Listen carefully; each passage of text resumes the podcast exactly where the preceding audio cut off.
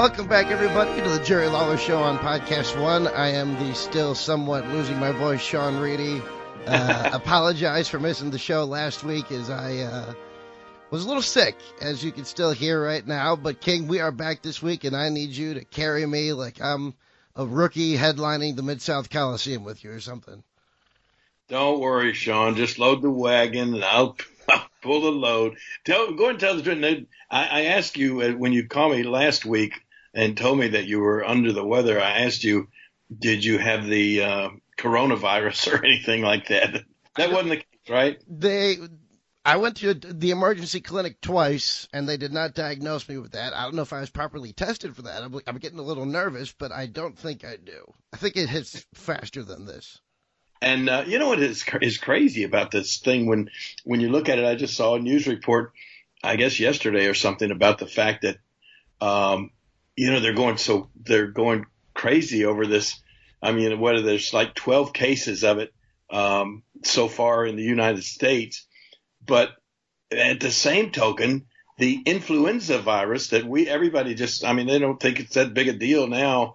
You know, I mean it ha- it's here all the time. The flu virus that we have in the United States, and there's something like uh, millions of people that are, are, affected with that in the United States, and like something like eighty thousand people have died from the flu and uh, but they, you know, nobody here makes a big deal out of it. And it's a similar, it's a very similar type virus uh, than what this coronavirus is. Really, that this, I guess they, and and when you really think about it, they say, well, there's no cure for the the coronavirus. In reality, there's there's really no cure for the flu. It, I mean, it just has to run its course, and uh, so you know, it's a, it's a, I guess it's it may be just China's version of what we've had for years over here with the flu. Yeah, the flu just doesn't get as many uh, website clicks or newspapers sold as a new, you know, exotic virus that's taking down the world. Yeah. Just well, anyway, I'm glad, glad to have you back, and I'm glad that you're doing better.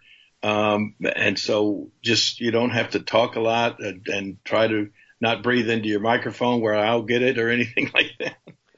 I will I do my best. That, do we? But uh, we have to talk about the fact that we had some amazing timing two weeks ago with the guest that we chose.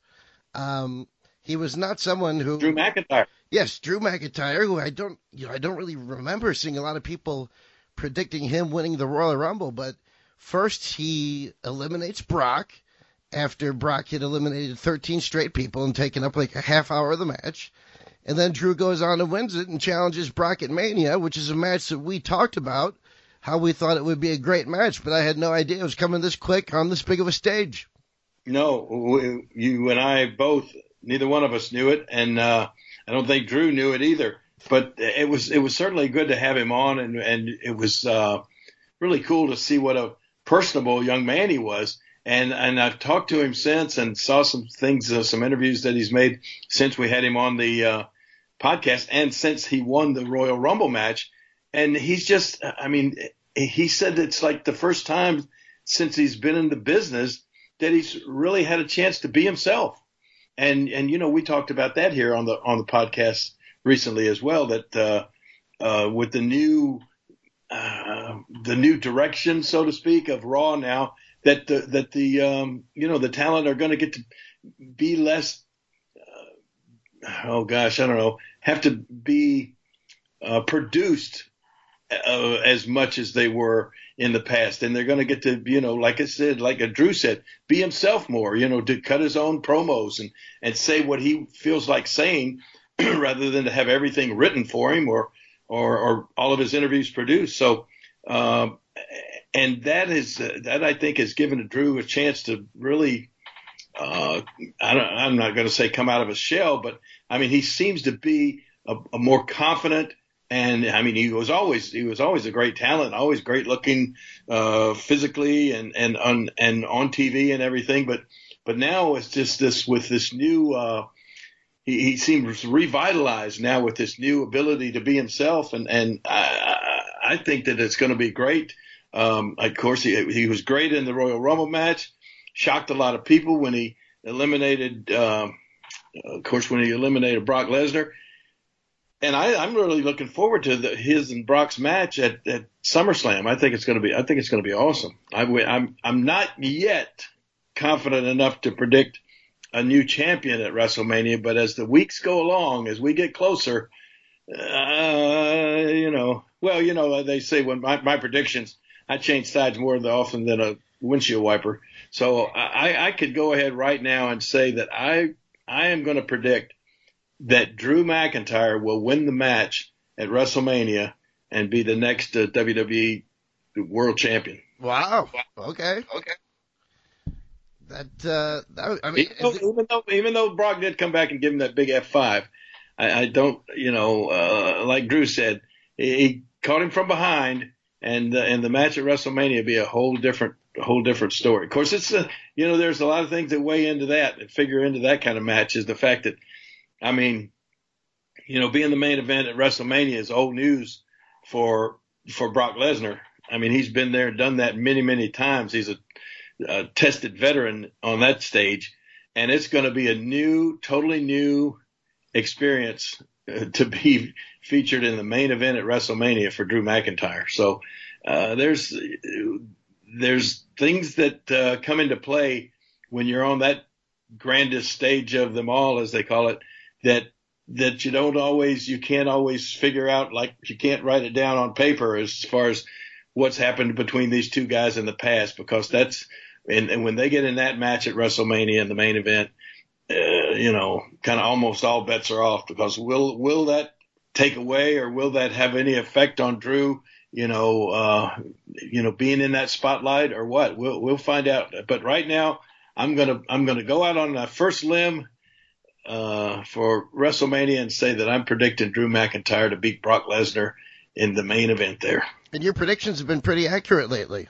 Well, lately, I think this is the first time ever that both my predictions at, at the Royal Rumble matches uh, were correct. I predicted Drew McIntyre and I predicted uh, Charlotte, and I didn't. You know, it wasn't one of those deals where I had to waffle back and forth and during during the match. It was just uh, one of those things where I, was I was right for a change.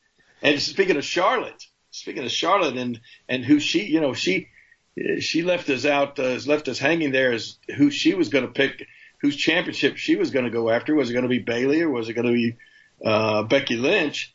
And now all of a sudden, she's in this after Monday night and then after last night, or after Wednesday night, she's in this uh, predicament with with Rhea Ripley, who's the NXT Women's Champion, and then Bianca Belair. She inserted herself there. I, I watched uh, NXT, and and I see Rhea Ripley and Bianca Belair like a double slamming Charlotte and leaving her lane. I mean, it was such a big deal made out of the fact that Charlotte was going to go uh, and you know make an appearance back on NXT, and and I so that's you know that's the main reason I was watching, waiting for that, and it was almost an embarrassing situation if you ask me for Charlotte.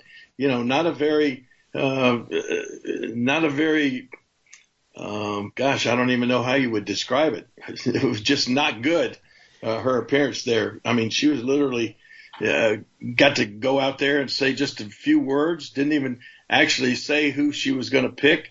And next thing you know, they double team her, and she's she's really left lane, and they just whoop, went. To, right, segment was over, and went on to something else. Uh, so I'm hoping that Monday night on Raw, Charlotte will say something. Uh, I'm certain certain she will say something about that. Um, but I was I was kind of embarrassed for her watching NXT last night. Yeah, I haven't gotten to watch NXT yet, so they really they didn't tip their hand as far as whether she was gonna challenge for the NXT title. It didn't get that far. Well, no, no, they didn't. They didn't do anything. Uh, well, I mean, if if you don't, if you call uh, leaving her lane at the hands of the two top female stars on NXT, uh, tipping their hand, I mean, to me, it looked like I don't I don't know how Charlotte would be able to walk away from that and say, you know, well, I'm a, I'm going to choose Becky Lynch or I'm going to choose Bayley. uh, after after those two uh, pretty much embarrassed her.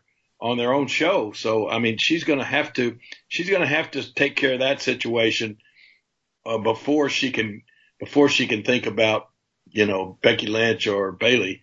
Uh, I would think.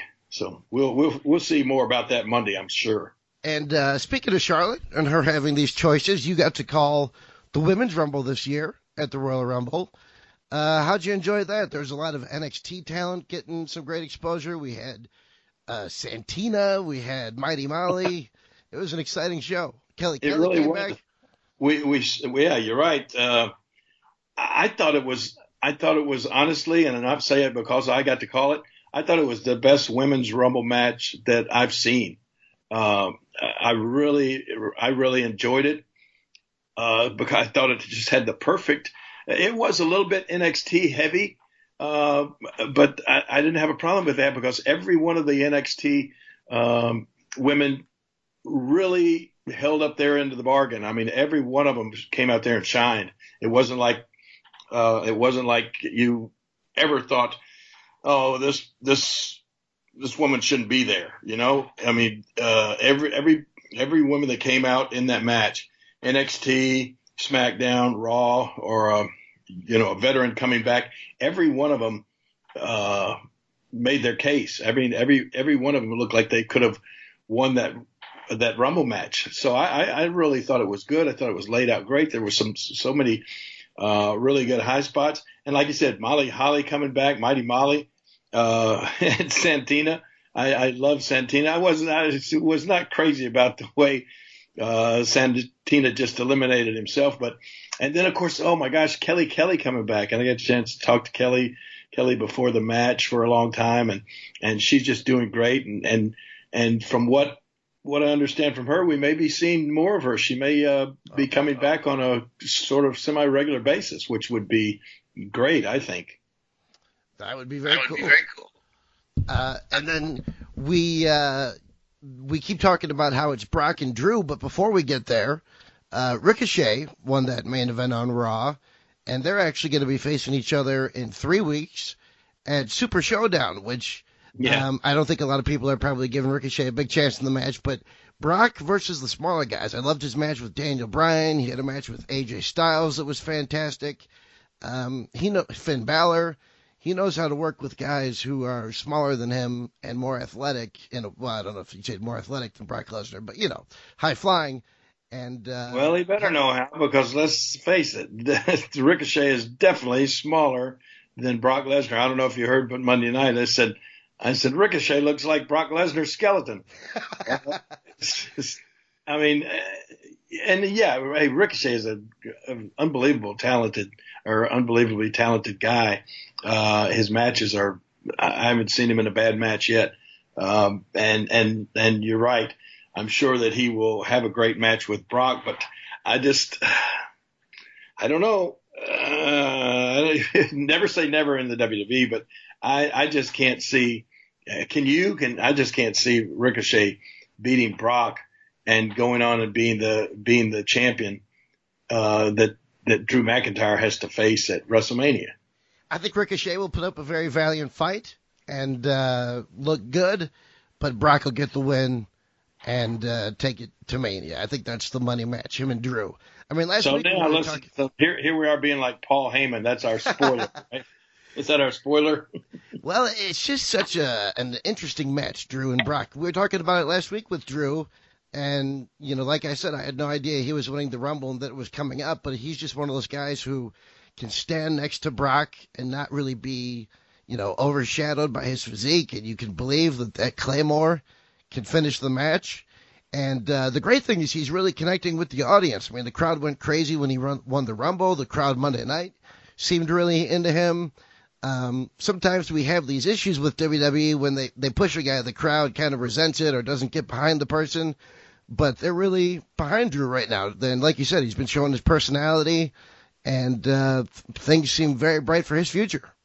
I think you're right. Um, it's it's like, I mean, let's face it. The WWE has been uh, really searching, uh, and and rightfully so, searching for that that guy who is going to become the face of the WWE. I mean, there, there for a while we know it was it was Hulk Hogan, and then it was Stone Cold Steve Austin, and then it was The Rock, and then it was John Cena, and and since John Cena, you know, there's there's there's been that search of the of the one guy that's really going to be able to step up and and and let's face it, just become the face of the WWE. When you see that when you see that guy, you say you think, oh, WWE.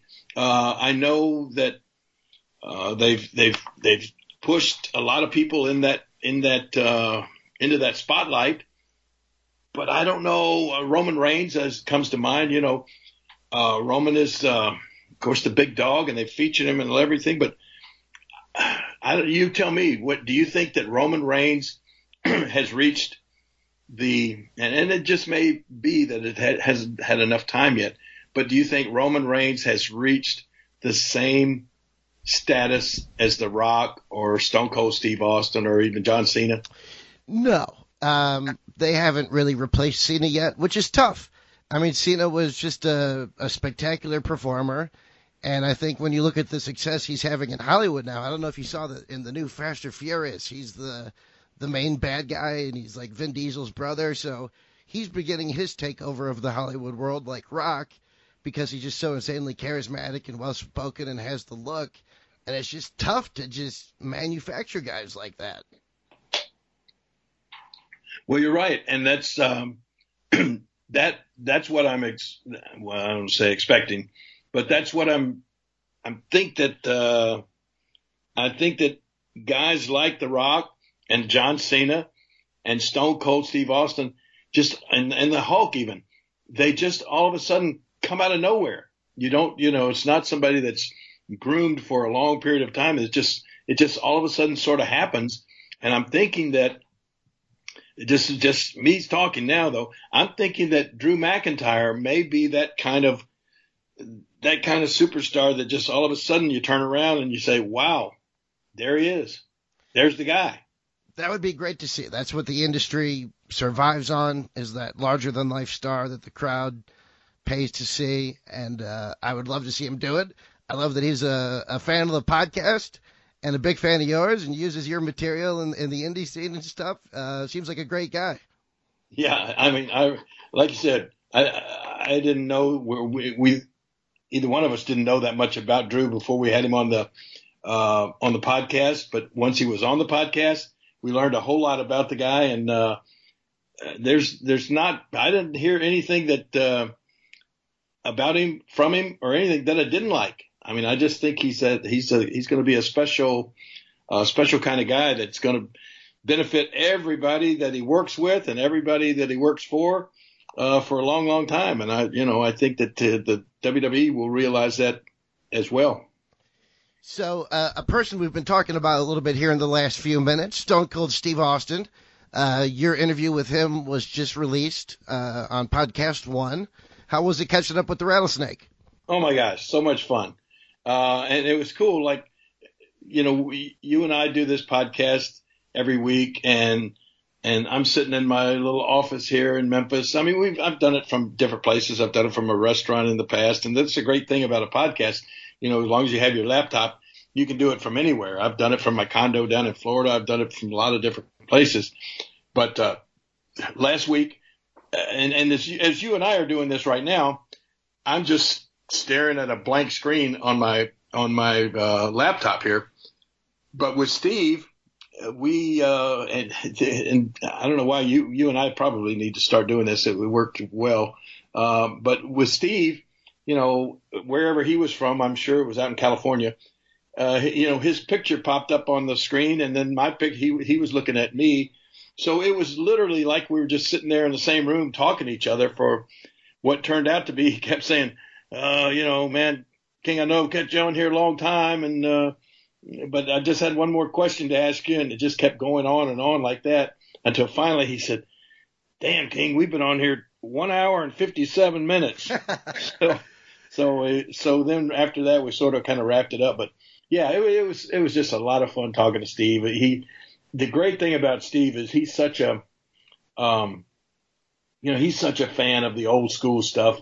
and back when he started, and even and especially before he started, uh, and all the Memphis uh, Memphis wrestlers and the Memphis days. He loves to ask ask questions about that. So we we talked to man. I I can't even if you ask me right now, what all did you guys talk about? I I couldn't put my finger on any one thing because we talked about so many different things. It just kept going on and on and on. And I'm like you, I haven't had a chance to listen to the final version. I don't know. I'm sure it's not two hours long. I would hope not.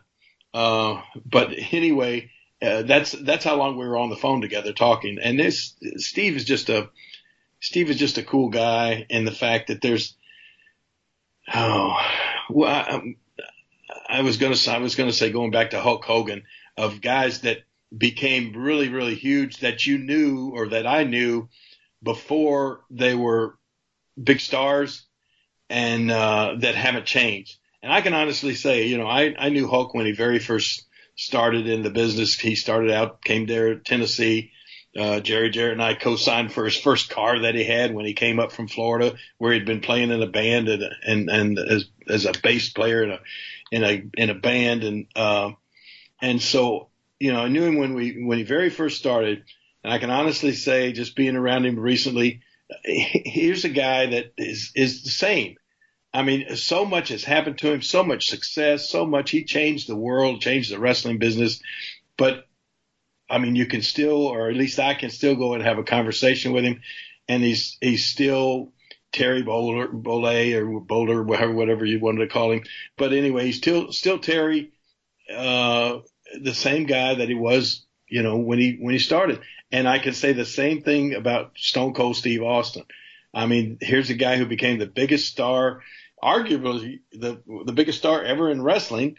Um, but when you when you just sit down and talk to the guy, he's just exactly like he was when he came through Memphis years ago. As stunning Steve Austin, and uh, uh, he's just he's just a, such a down to earth guy, and all the success and all the things that he's been through in this business really haven't haven't changed him. Uh, and so it was it was just a lot of fun. He's he's still a fan of the business like he was, and, and I I know I told him this. You know, he and I are the same in that respect. We're we never we never grew out of being a fan of this of this crazy business that we're in. And so uh, it's just real easy, real easy to talk to him about. I mean, so many uh, different subjects came up with the, you know, the, we talked about the new talent today. We talked about the wrestling business as it is today. We talked about the wrestling business it was in the past and the territory days. And we talked about some different talent that we both uh, knew o- over the years. And it was just a really uh, fun, like I said, the two hours went by before I even knew it. When he sat there and said, you know, we've been on this thing an hour and 57 minutes. I went, you got to be kidding me I couldn't believe it. But anyway, um, yeah, you need to download it and uh, check it out and see. Uh, and the one cool thing that he did tell me, he said he will come on our podcast uh, anytime. I mean, you know, and I talk about this. Um, I, I just am always hesitant to ask people to be on the podcast. I don't know. I feel like I'm imposing on them. And uh, but then when when I asked Drew McIntyre to be on, it was like he said, "Oh my God, King, what an honor!" I'll be I'll be honored to be on there. I love to listen to your podcast, and I mean he actually brought it up to me, you know. And then Stone Cold was the same way. He said, "Man, I'll be glad to be on any time. Uh, just just call me, and I'll be glad to be a guest on there." Well, that is a good tease for the future. I think our fans would enjoy hearing from the Rattlesnake. He is such a big Memphis fan. Like I remember, I can't remember if it was on his podcast or Twitter, but he was just talking about just sitting around watching you and Bockwinkel in his free time, or you told that yeah. story once about uh, he called you while you were at an autograph signing, and just to tell you yeah. about like what a great referee Jerry Calhoun was. Right. well, now that I mean, I, I, I guess I I got to admit, and I may be ashamed of it, but he may be more of a fan than I am in that respect because I don't I don't recall that me just ever sitting around when I had some free time. Uh, I don't really recall much going on YouTube and pulling up old matches and watching that, watching that stuff, that sort of stuff. But that that is exactly what uh, Stone Cold does. He said, and he goes back and watches a lot of the Memphis stuff. And if you if you ask me, I think a lot of the WWE creative staff, the writers, have been going back and watching a lot of the uh, Memphis Memphis matches. Um, I, I actually saw that they're having matches somewhere now where Roman Reigns and and um, and and the King, Baron Corbin, and Dolph Ziggler are having matches where the loser of the match has to eat dog food. Yes, I was going to say that when you mentioned the writers watching old territorial stuff. Now, how many years ago did we have Jimmy, poor Jimmy Hart, eating dog food on Memphis TV? uh, it's probably like 37, 38 years ago. Yes, exactly. Well, what goes around comes around. What's old is new, and so that's that's. Uh, I, I do think that you know you can go back and look at some of our our old Memphis stuff and get some great ideas and just kind of you know bring it bring it up to date uh, in these days and times with the talent that we have and and some of the stuff that was done back then was just so I don't know it was it was just so good that it's worth seeing again. Yeah, uh, absolutely.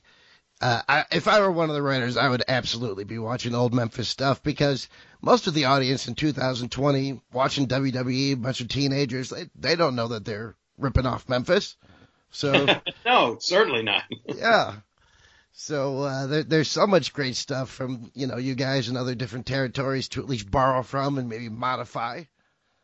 Well, and and you know what, I, I'm just watching. Um, uh, you know, of course, checking checking the internet and checking Twitter and seeing the response of the different fans. And you know, you watch you you do the show on Monday night. and then you wait till the next day and you see, you know, the, you get the overnight ratings that are coming in and everything, and you see, you know, we're uh, on like Monday Night Raw, for instance, um, you know, we're doing two and a half million people, uh, something like that. and I think back in the day, there was a time somebody even somebody even put out a tweet the other day that said back back during the Monday Night Wars with Raw and WCC or WCW uh, had a Monday night where they had eight million viewers between the two, and like WCW went out of business the next week. It, it was it was yeah. like crazy, you know. That that the times were different, and then somebody responded to that saying, "Well, there's just too much wrestling on TV now," and and the and when, when then all of a sudden I stopped and think, it's man, there is an awful lot of wrestling, and and I think what what you would find out if you went back and watched the Memphis shows as opposed to the shows now, um, there was a lot less wrestling on the Memphis shows. You had you it was it was literally more of a uh, I hate the word when they you know, I hate it when people call wrestling a, a soap opera, but I mean you can compare it to a soap opera, but there were more uh, there were more storylines than there was wrestling and and and everybody and and I think that now uh, I don't know it's just it's like the wrestling has become oh gosh it, it was like I think I told you that uh, Bruce Pritchard and I were sitting and talking about it one day in catering and and we were talking about the difference in wrestling today and what it was you know back in back in the Memphis territory days and and it is totally different. You know, the matches, it's more, you know, it's more the high flying, the moves, uh, uh, the crazy looking flips and flops and all of that sort of stuff. Uh, that, but what Bruce said, he says, you know what, King, though, that's, that's what wrestling has become. I mean, that is what wrestling is uh, in, in today's world because the young people have in the last few years that that's all they've you know that's all they've seen. They they weren't exposed to the the different style of wrestling back when Stone Cold and Hulk Hogan and The Rock and guys were all first starting. is a totally different game, and so I think that there is an awful lot of that because when you just sit and watch that, it's it's like I mean when you see this so many of the guys doing the same death defying moves, after a while that sort of gets old and that's that's why you have to have the the storylines weaved in there. And I and I think that I, I think they would be better off.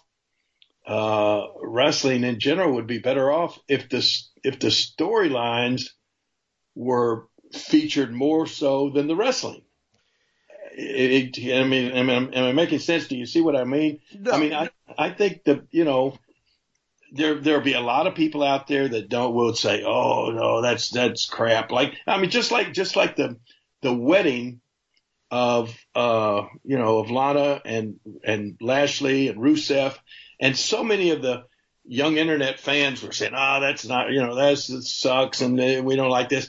But, it drew the biggest ratings. The most more people watched that than were watching the just the regular, you know, flipping and flopping wrestling.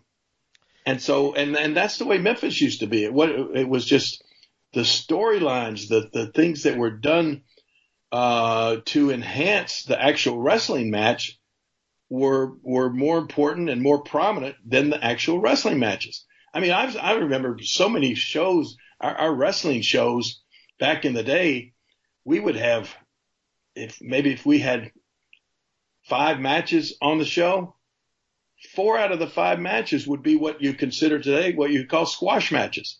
They weren't competitive matches. They were just they were just matches with the you know the top guys uh, being put over by the the as as the term what's the term the term of them today the enhancement talent. Uh, you know you never you never gave away your big matches on TV. The people had to buy a ticket to come come to see them. So you gave them storylines that would that would make the people want to pay and buy a ticket to come to see that. You know, now now the fans are are, upset if they don't see the big, you know, just see the big uh, main event matches every single match on on TV every week. So, uh, I, I, you know, that, that's just a, that's just a difference in, in the in the opinion. And but I think if guys, if some of those guys would go back and watch some of those uh, old Memphis shows, you know, they might get a they might get a lot of ideas. I mean, when when you talk about even when you talk about the greatest things that's happened uh, that you can remember in the history of the WWE since you've been watching, uh, but very very few of them would actually involve or would be moves in a wrestling match. They would they would be things like uh, I, I just saw something some came across my Twitter feed the other day that I remember when you when you talk about Stone Cold Steve Austin, what do you remember about Stone Cold? You don't remember him being really being his matches. You remember him driving a, a monster truck over the Rock's limousine. Yeah, beer truck. Or you remember, you remember him coming out with a with a beer, uh, you know, the beer truck, or you know, all of those things, uh, uh, blowing up the bus, and I mean, uh, you know, that's the when he came in and hit Mr. McMahon in the hospital with the bedpan.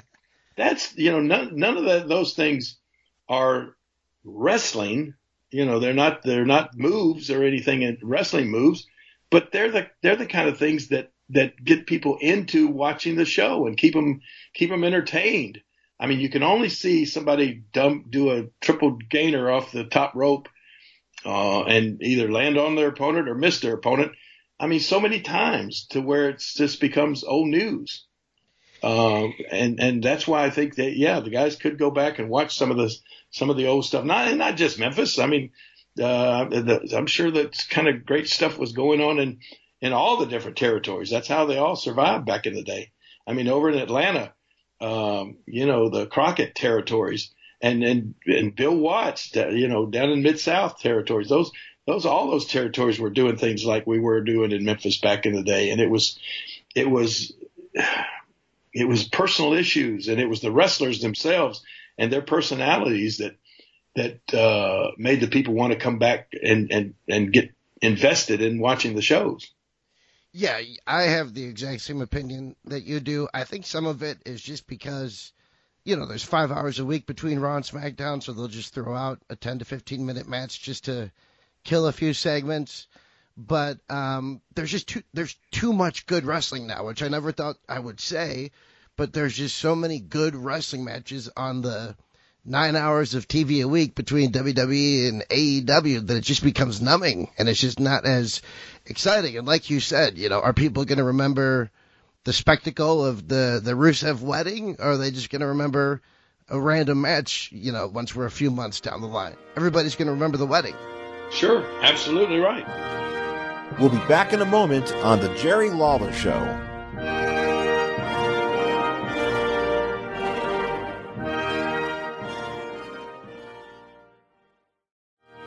All hail the king. It's The Jerry Lawler Show.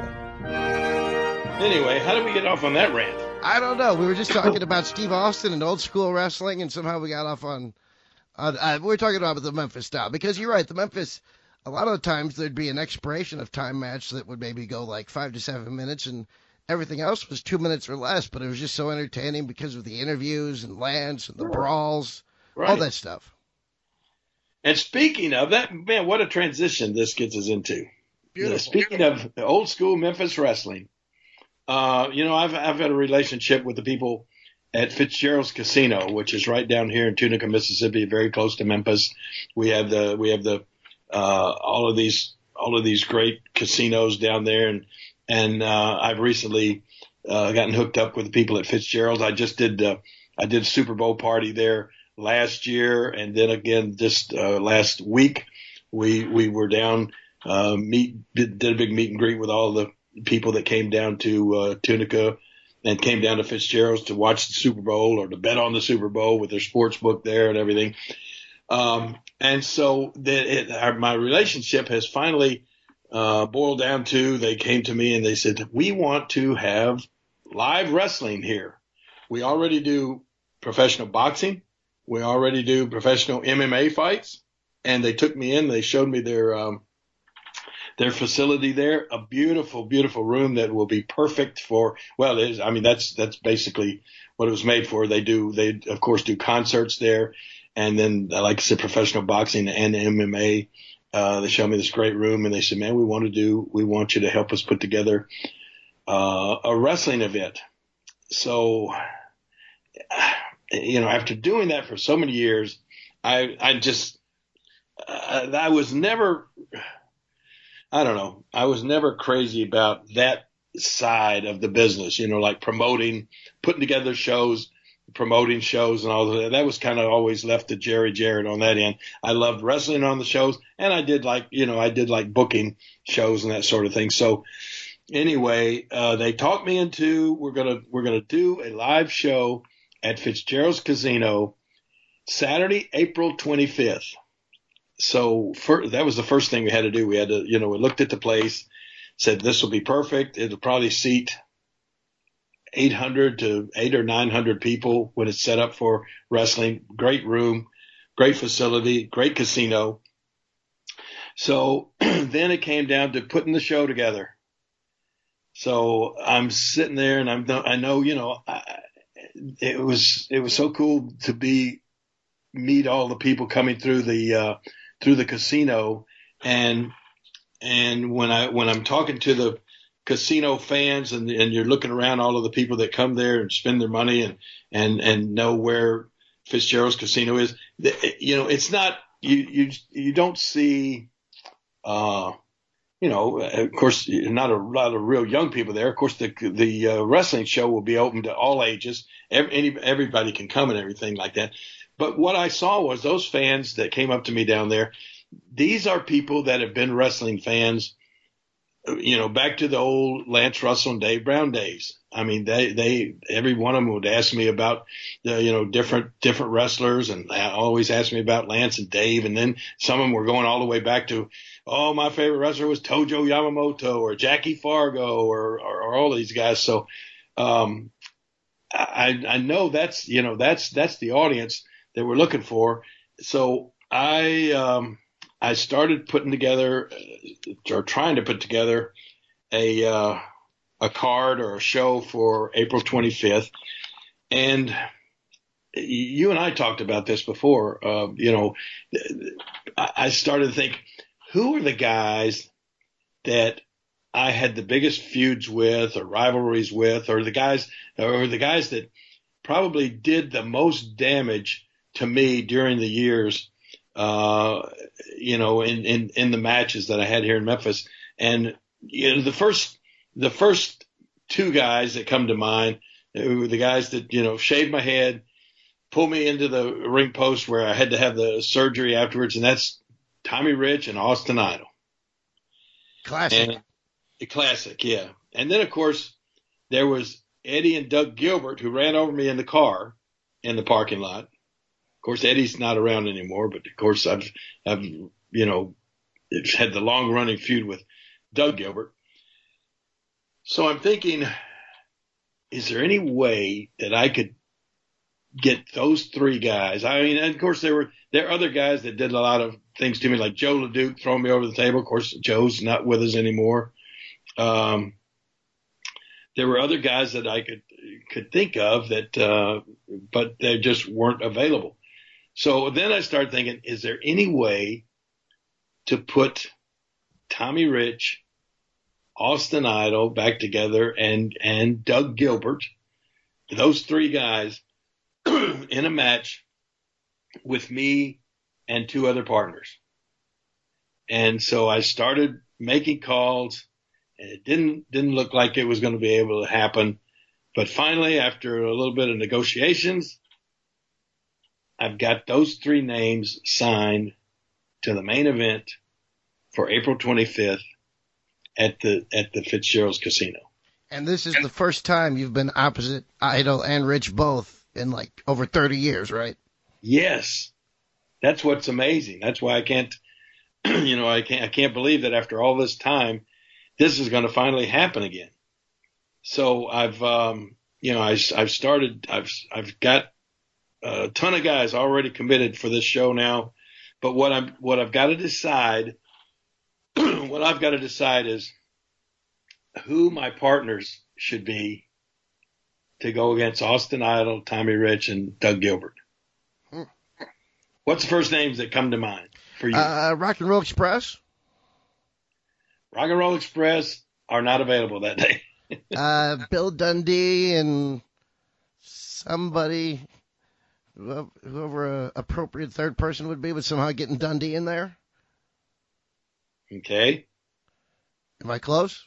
Or are these just ideas? no, I, I, don't have that book yet. Oh, okay. Yeah. No, yeah. I don't have it booked yet. That's why I want, I want, I want anybody that's listening out there now to send, uh, you know, to tweet us at Jerry Lawler or at Lawler Show. Uh, tweet us and, and give us your idea of who my two partners should be. the Fabs, maybe? Fabs might be good. Okay. Tweet at us. Yeah, tweet at Jerry Lawler. Let us know who you want to see. What's the date on that again? April the 25th. Fitzgerald's Casino down in Tunica, Mississippi. That sounds like uh, yeah.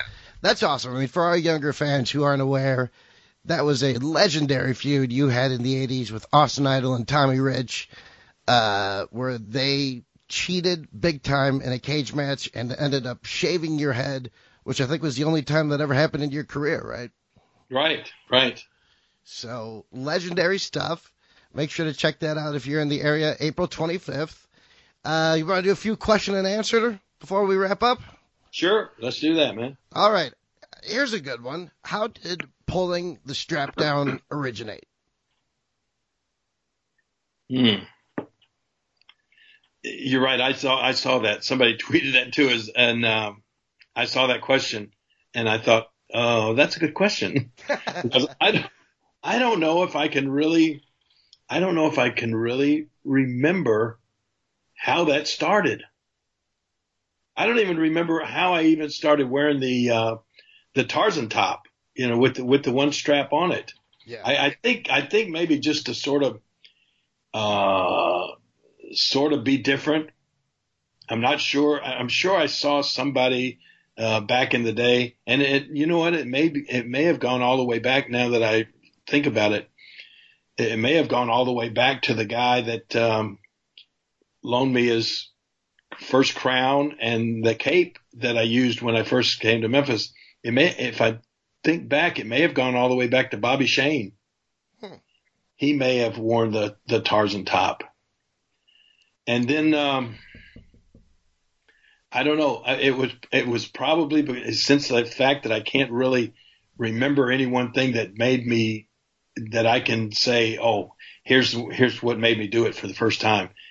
It was probably just one of those, uh, spur of the moment things that I did once, and it seemed to, uh, you know, it got a response from the crowd.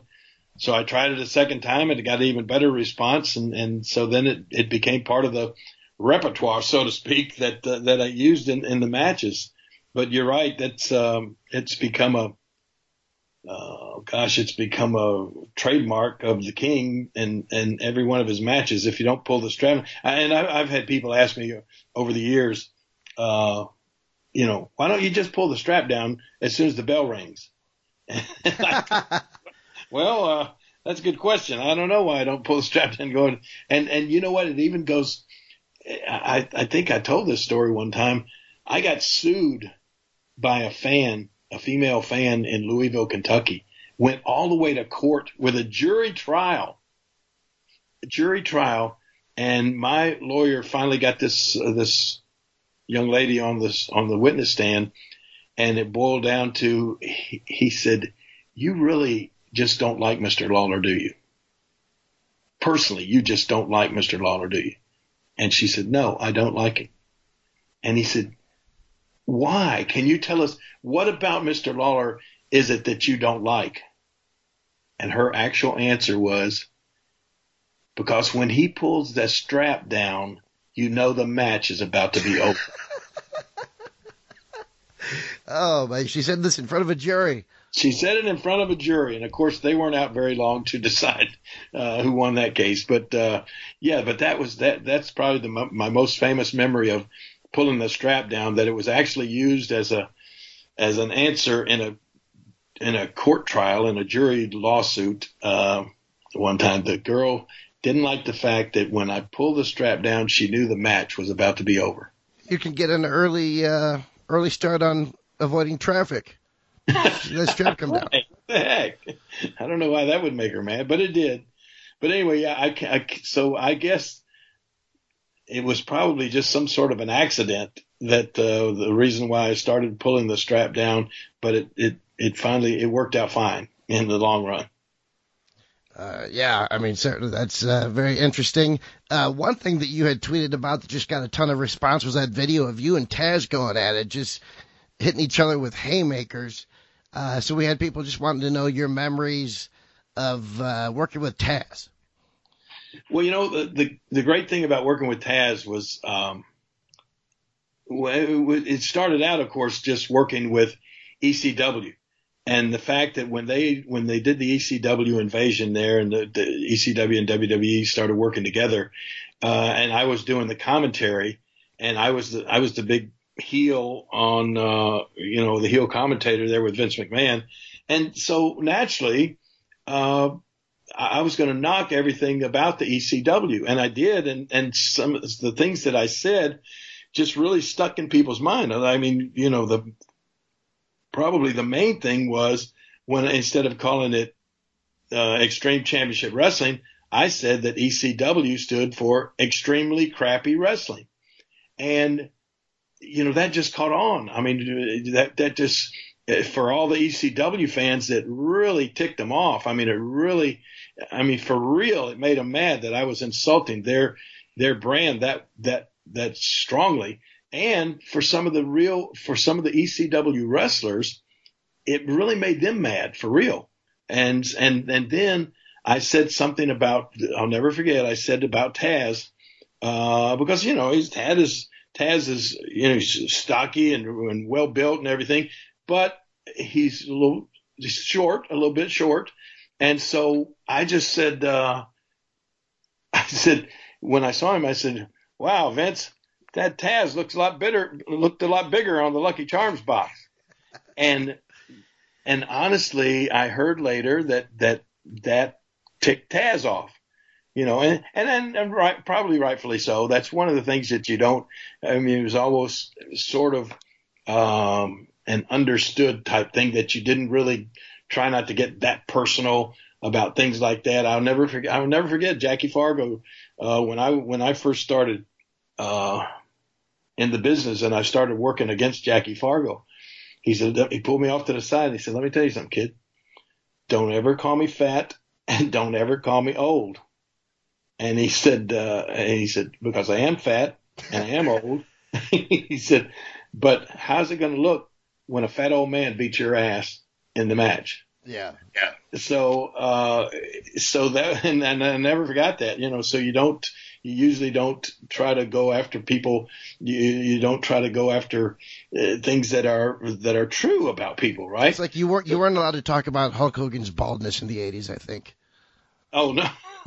no, you would never, never talk about that. No, you're right.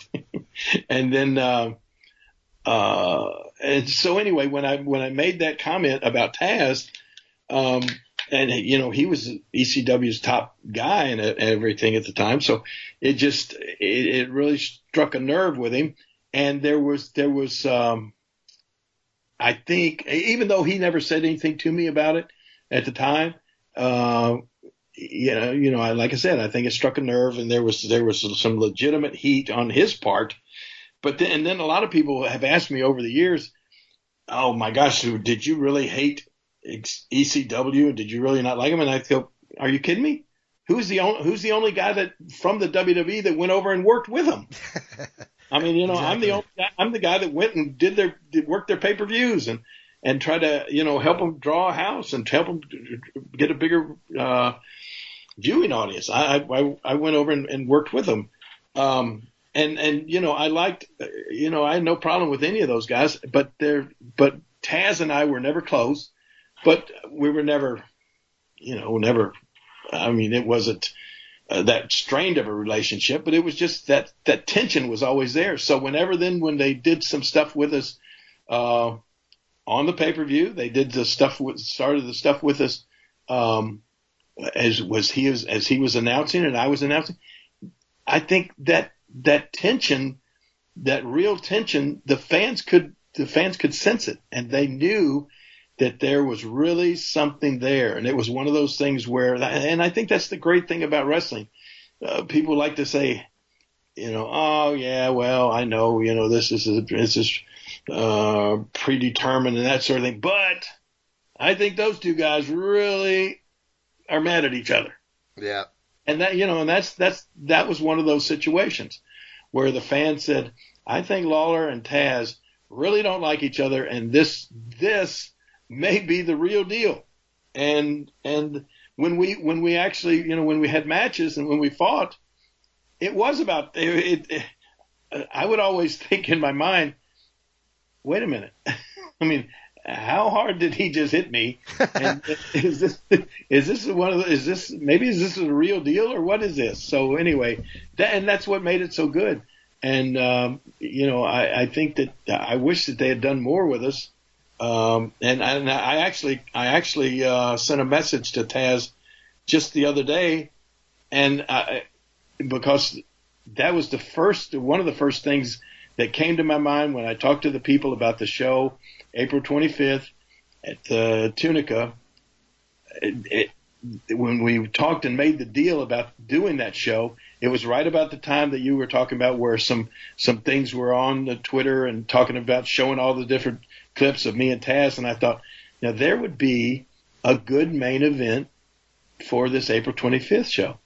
So I I I went on Twitter and I direct messaged Taz and I told him about the show and uh, I said, man, I think it would be good if you and I would would uh, tell everybody we're going to climb back in the ring one more time and and finish this this long standing feud for once and for all in uh, down in Tunica and he's immediately got right back to me and he said, "Man, I really appreciate the offer." And he said, "But uh, you know, I've just signed this new deal with AEW." And he said, "Plus," he said, "Man, I haven't been in a ring in years." And he said, "So I'm just going to respectfully decline, but thanks, thanks for the offer." So um, anyway, that, but yeah, that's that's the deal with with Taz and I, and that was that was how uh, you know how almost real those those matches were. Well, I was going to say when you said people believed those it was real, those punches, I mean they they were very convincing.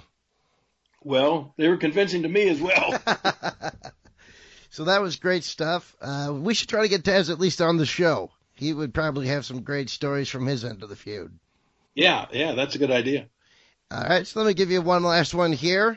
Um, we're seeing so much new talent really introduced on Raw. People like Drew McIntyre, as we've talked about.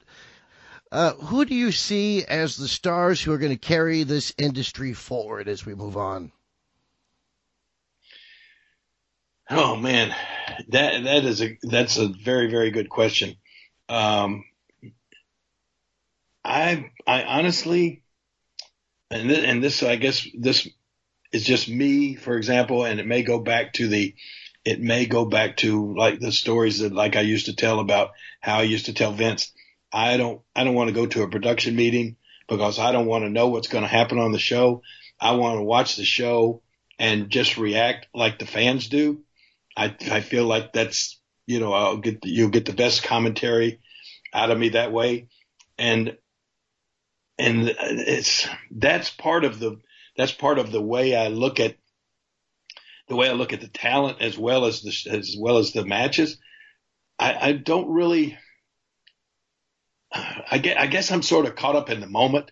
I'm thinking, how good is this right now? I, I really don't ever sit and think about, um, you know, what kind of push somebody's getting or, or how much somebody's being featured or, or how long will they stay around. Uh, because I, I, the business, the, I don't know.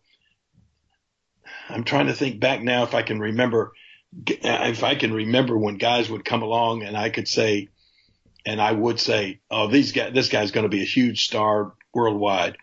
Uh, Jimmy Hart used to tell me uh, that, and I don't, I really don't believe this, but I may have. He used to say that I said at one time uh, that I told him back in the day that Hulk Hogan would never make, never draw a dime in this business. and I may have said that at the time, but, uh, but if, and, and if I did, that would show you how much I know about looking into the future, you know, being a, I'm a, probably a Nostradamus rather than a Nostradamus when it comes to predicting who is going to be a big star. Um, I, I can, you know, I can look around and see who's getting a big push at the moment. Um, but I, I, I can't really say if I, that if, if I really, I mean, like you, you look at a guy like Ricochet getting a big push. He's very, very talented, good looking young kid. But I, I just, I would feel stupid if I said, "Oh, this is going to be this guy's going to be a future superstar like a Rock or like a Stone Cold Steve Austin." Um, I would say that Drew McIntyre. I think we talked about that. I think that uh, when I just have to try to sit down and put my finger on guys that are going to be that I would think would be around for a long time and make an impact on this business, I think Drew McIntyre would be one of them. Uh, of course, Randy Orton has has been and and still is, uh, and it's awesome that they're bringing you know that they're bringing Edge back. Um, I mean, how you know how how big of a how big of a pop did Edge get at the Royal Rumble? It was oh, un- it was unbelievable and being there live in that Minute Maid Park. That that that was the other thing we didn't get to talk about too much. But the Royal Rumble was, I mean, it was just like WrestleMania. It was a WrestleMania feel. You know, you had forty five thousand people in this huge stadium there in Houston, uh, and the and the, whew, man, when when Edge came out, it was it was deafening. The noise was deafening, and the response was. Uh, was so so cool, and and and it just it it um, it I don't know it reinforced my belief in the fact that they move they moved through superstars too fast, and there are a lot of guys that you know we talked about a while ago about how at one time there were eight million people watching watching wrestling on a Monday night, and now you're lucky if you have two and a half million. Um, and I think a lot of those a lot of those fans that are not watching right now are fans of or were fans of guys like Edge and of course of The Rock, Stone Cold, and those guys. And I just think if you brought some of those, but but here's that's a crazy thing. You know, you got these you got these internet fans that sit around there and do nothing but pick and pick and, and criticize every single thing that happens on the show and and then then you got the writers that read all this this stuff from your from your critical fans and they try to go and buy, try to book buy it and they you know they they're the ones that go oh why are you having all these old guys on that that uh uh you know that nobody cares about anymore. They're they're they're keeping some young talent from being from having their you know having their day in the sunshine. Well, those those some of that old talent uh, are the ones that that might make the difference in that that uh, five million five million fans that aren't watching anymore. You know, the, the, those five million fans were fans of these these guys that aren't on TV anymore, and they might come back if on, if on occasion you brought some of these people back, like you know, like Edge. I mean, you could just see and hear the response. And there's so many guys out there like that that they could. I think that uh, they could bring a few of those guys back on a on a more regular basis and and maybe draw back in some of those five million fans that aren't watching anymore. Um, so, so anyway, it's hard for me to say the answer to that question. Uh, that's why it's hard for me to say who's going to be a, a, a star of the future right now. Yeah, let's make sure we talk a little edge before we wrap up. I mean, how cool is that? I mean, he he was forced into retirement before he was ready. He had to forfeit the world title, and now nine years later, nine years, uh, he gets to Yeah. come back and wrap up his career on his terms this time. Yeah, and I think that is cool, and I think that's something that uh, everybody can relate to. Everybody can get behind. Everybody wants to wants that that uh, underdog happy ending, and and and you know there's there's other there's other superstars out there like Edge that I think they could that are still in great shape and that they could still bring back and and and I think it would bring back a lot of the the fans that just aren't watching uh, the the new stuff that we have there now. There you go. Well, my voice made it. I think. It made it. Yoo-hoo. I think we made it Mine, through. mine, mine was a little rusty. Mine was a little scratchy. I had to clear my throat a bunch of times, but we got through it. We did. Is there anything else coming up we need to talk about, or just uh, April 25th? Uh, of course, April 25th, we're going to be talking about that for the next few weeks a lot. And I, like I said, I want you to give me. uh, Oh, and we're going to try to have Matt Riviera on at some point to talk about you not having your career ended and winning that Yes, title. right. And I did have a I did have another match with Matt last week up in Covington, uh, Covington, Tennessee. Every year we do this fundraiser in Covington for the girls' uh, high school softball team, and we've done it for years and years and years. The whole town turns out. It's always a great show. That school really gets behind it, and um, all the young ladies really go out sell the tickets. Excuse me, sell the tickets. We always have a big crowd. Matt Riviera was on hand. That's who I wrestled. I actually I goaded him into um, putting up a little extra money, and we went ahead and made it an Arkansas heavyweight championship match. I had the belt with me there, of course, and and uh, it wasn't scheduled to be, but anyway, I gave him a chance to win his championship back there in Covington, and he did not prevail. So I'm still uh, still the champion. That's another one. That's another championship match that I won. Uh, but it was funny thing. He comes out to the crowd. This was, I just want to, uh, tell you this before we go. Uh, he comes out in front of this big crowd. And of course, Matt is from over in Arkansas and he comes out and, and he's got on one of the hospital masks, right? That you see everybody wearing now. And he comes walking out to the, uh, he's got all his wrestling gear and everything. He's got that mask on as he comes walking out and he says, he gets the microphone. He said, let me explain something to you people, you rednecks here in Tennessee. He said, I know you think I'm probably wearing this mask because of the coronavirus. He said, well, nothing could be further from the truth because there's no virus in the world that could make me sick. You understand? I'm not worried about the coronavirus. I'm wearing this mask because as soon as I cross the line into the state of Tennessee, you people have such ridiculous body odor that it is horrible. And I cannot stand to breathe your, the stench that is in this arena right now. So that's why I'm wearing this mask. So anyway, he takes the mask off. We wrestle the match and afterwards, you know, he has the mask sitting in his corner. And so then after the match is over and he's all mad and he's all frustrated and the people are yelling, Jerry, Jerry. And he turns his back and he's, you know, he says, you people stink. You all stink. And while he's looking out at the crowd, I grab his mask and I stick it down my tights behind my butt, right? and then I take it out and I put it back down on the on the mat there. And he grabs his mask. He says, "You people stink so bad." And he grabs his mask and he puts it back on his face. and then all of a sudden he gets this look on his face like, "Whoa, wait a minute! You people really do stink." He takes the mask off and throws it down and leaves. But anyway, yeah, we'll have Matt Riviera back on because I know he's got, especially after that, he's got some things he wants to say about uh, his Arkansas or he still thinks it's his Arkansas heavyweight championship. Oh, this poor guy. He's got to start learning to pick his shots a little better. Yes, absolutely right. All right. Well, thank you so much. This was fun. And uh, we'll be back next week. Absolutely. Bye bye, everybody. Bye, everybody.